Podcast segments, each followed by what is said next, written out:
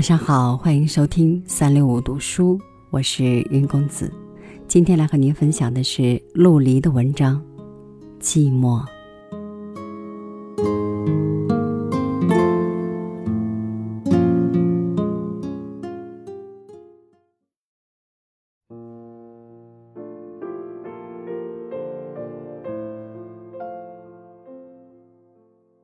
当一个人独处的时候，当他洁身做长途旅行的时候，当幸福和欢乐给他一个巧妙的嘲弄，当年和月压弯了他的脊背，使他不得不躲在被遗忘的角落，度厌倦的朝暮，那时人们会体贴到一个特殊的伴侣——寂寞。寂寞如良师，如益友。他在你失望的时候来安慰你，在你孤独的时候来陪伴你。但人们却不喜欢寂寞，如苦口的良友，人们疏离他，回避他，躲闪他。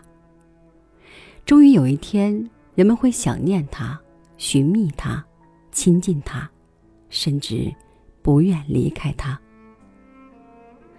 愿意听我说我是怎样和寂寞相习的吗？幼小的时候，我有着无知的疯狂，我追逐快乐，像猎人追赶一只美丽的小鹿。这是敏捷的东西，在获不到它的时候，它的影子是一种诱惑和试探。我要得到它，我追赶，它跑在我的面前，我追得愈紧，它跑得愈快，我越过许多障碍和困难，如同猎人越过秋山和林地，最后在失望的草原上。失去了他，一如空手回来的猎人，我空手回来，拖着一身的疲倦。我长往，我懊丧，我失去了勇气，我觉得乏力。为了这得不到的快乐，我是奄奄欲病了。这时候，有一个声音拂过我的耳际，像是一种安慰。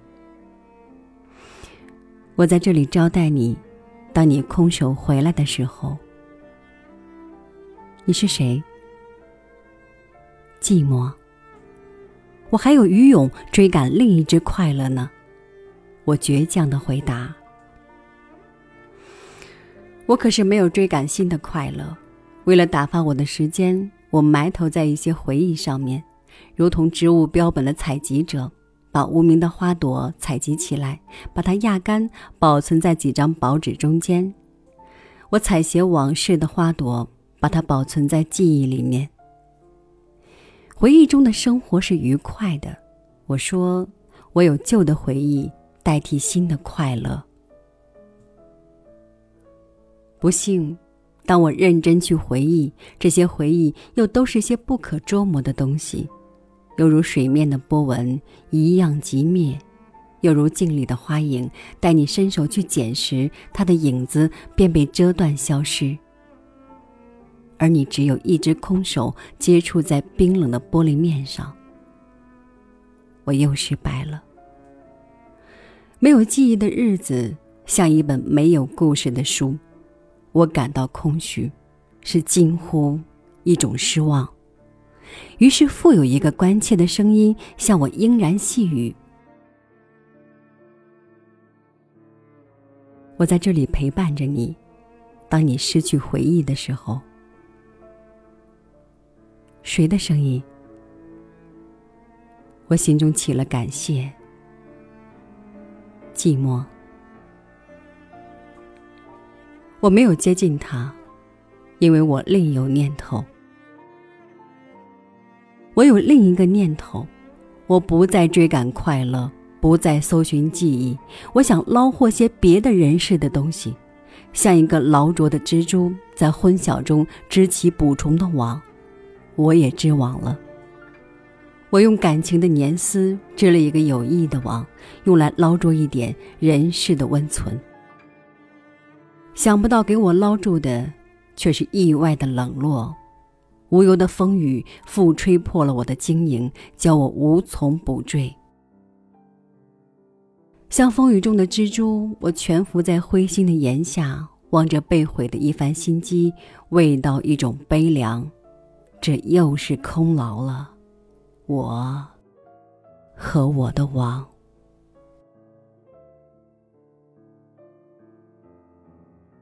请接受我的安慰吧，在你空劳之后。这是寂寞的声音，我仍然有几分傲岸，我没有接受他的好意。岁月使我的年龄和责任同时长大，我长大了，去四方奔走，为要寻找黄金和幸福。不，我是寻找自由和职业。我离开温暖的屋顶下去，暴露在道途上。我在路上度过许多寒暑，我孤单的登上旅途，孤单的行路，孤单的栖池，没有一个人作伴。世上尽有的是行人，同路的却是这般稀少。夏之晨，冬之夕，我受等待和交盼的煎熬。我希望能有人陪伴我。和我嫡长长谈，把我的劳神和辛苦告诉他，把我的希望和志愿告诉他，让我听取他的意见，他的批评。但是，无人陪伴我。于是，寂寞又来接近我说：“请接受我的陪伴。”如同欢迎一个老友，我伸手给他，我开始和寂寞相习了。我和寂寞相安了，沉浮在人世中的我，有时也会疏离寂寞，寂寞却永远陪伴我，守护我，我不自知。几天前，我走进一间房间，这房里曾住着我的友人，我是习惯了顺手推进去的，当时并未加以注意，进去后我才意识到有人刚才离开。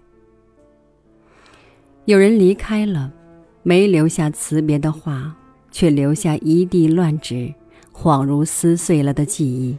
这好像是情感的毁伤。我兀然望着这堆乱纸，望着裸露的卸去装饰的墙壁和灰尘开始积积的机凳，以及窘闭着的窗户。我有一种奇怪的期待，我心盼会有人来敲着门，扣着窗户。我希望能够听见一个波浊的声音，忘了一句话，忘了一件东西，回来了，我将是如何喜悦？我屏息谛听，我听见自己呼吸的声音和心脏的跳动，室内外仍是一片沉寂。过度的注意使我的神经松弛无力，我坐下来，头靠在手上。不会来了。不会来了，我自言自语着。不要忘记，一个低沉难辨的声音。我握上门柄，心里有一种紧张。我是寂寞，让我来代替离去的友人。别人都离开，而你来了。愿你永远陪伴我。啊。情感是易变的、背信的，寂寞是忠诚的、不渝的。和寂寞相处的时候，我心地是多么坦白光明。寂寞如一枚镜，在他的面前可以照见我自己，发现我自己。我可以在寂寞的维护中和自己对语，和另一个我对语，那真正的独白。如今，我不想离开他，我需要他作伴。我不是增事者，一点点自私和矜持使我和寂寞接近。当我在酣热的场中听到欢乐的乐曲，我有点多余的感伤，往往曲未终前便想离开，去寻找寂寞。音乐是银的，无声的音乐是金的，寂寞。是无声的音乐。寂寞是怎么样？我好像能够看到它，触摸到它，听见它。它好像没有光波的颜色，没有热的温度和没有声浪的声音。它接近你，包围你，如水之包围鱼，使你的灵魂得在它的氛围中游泳、安息。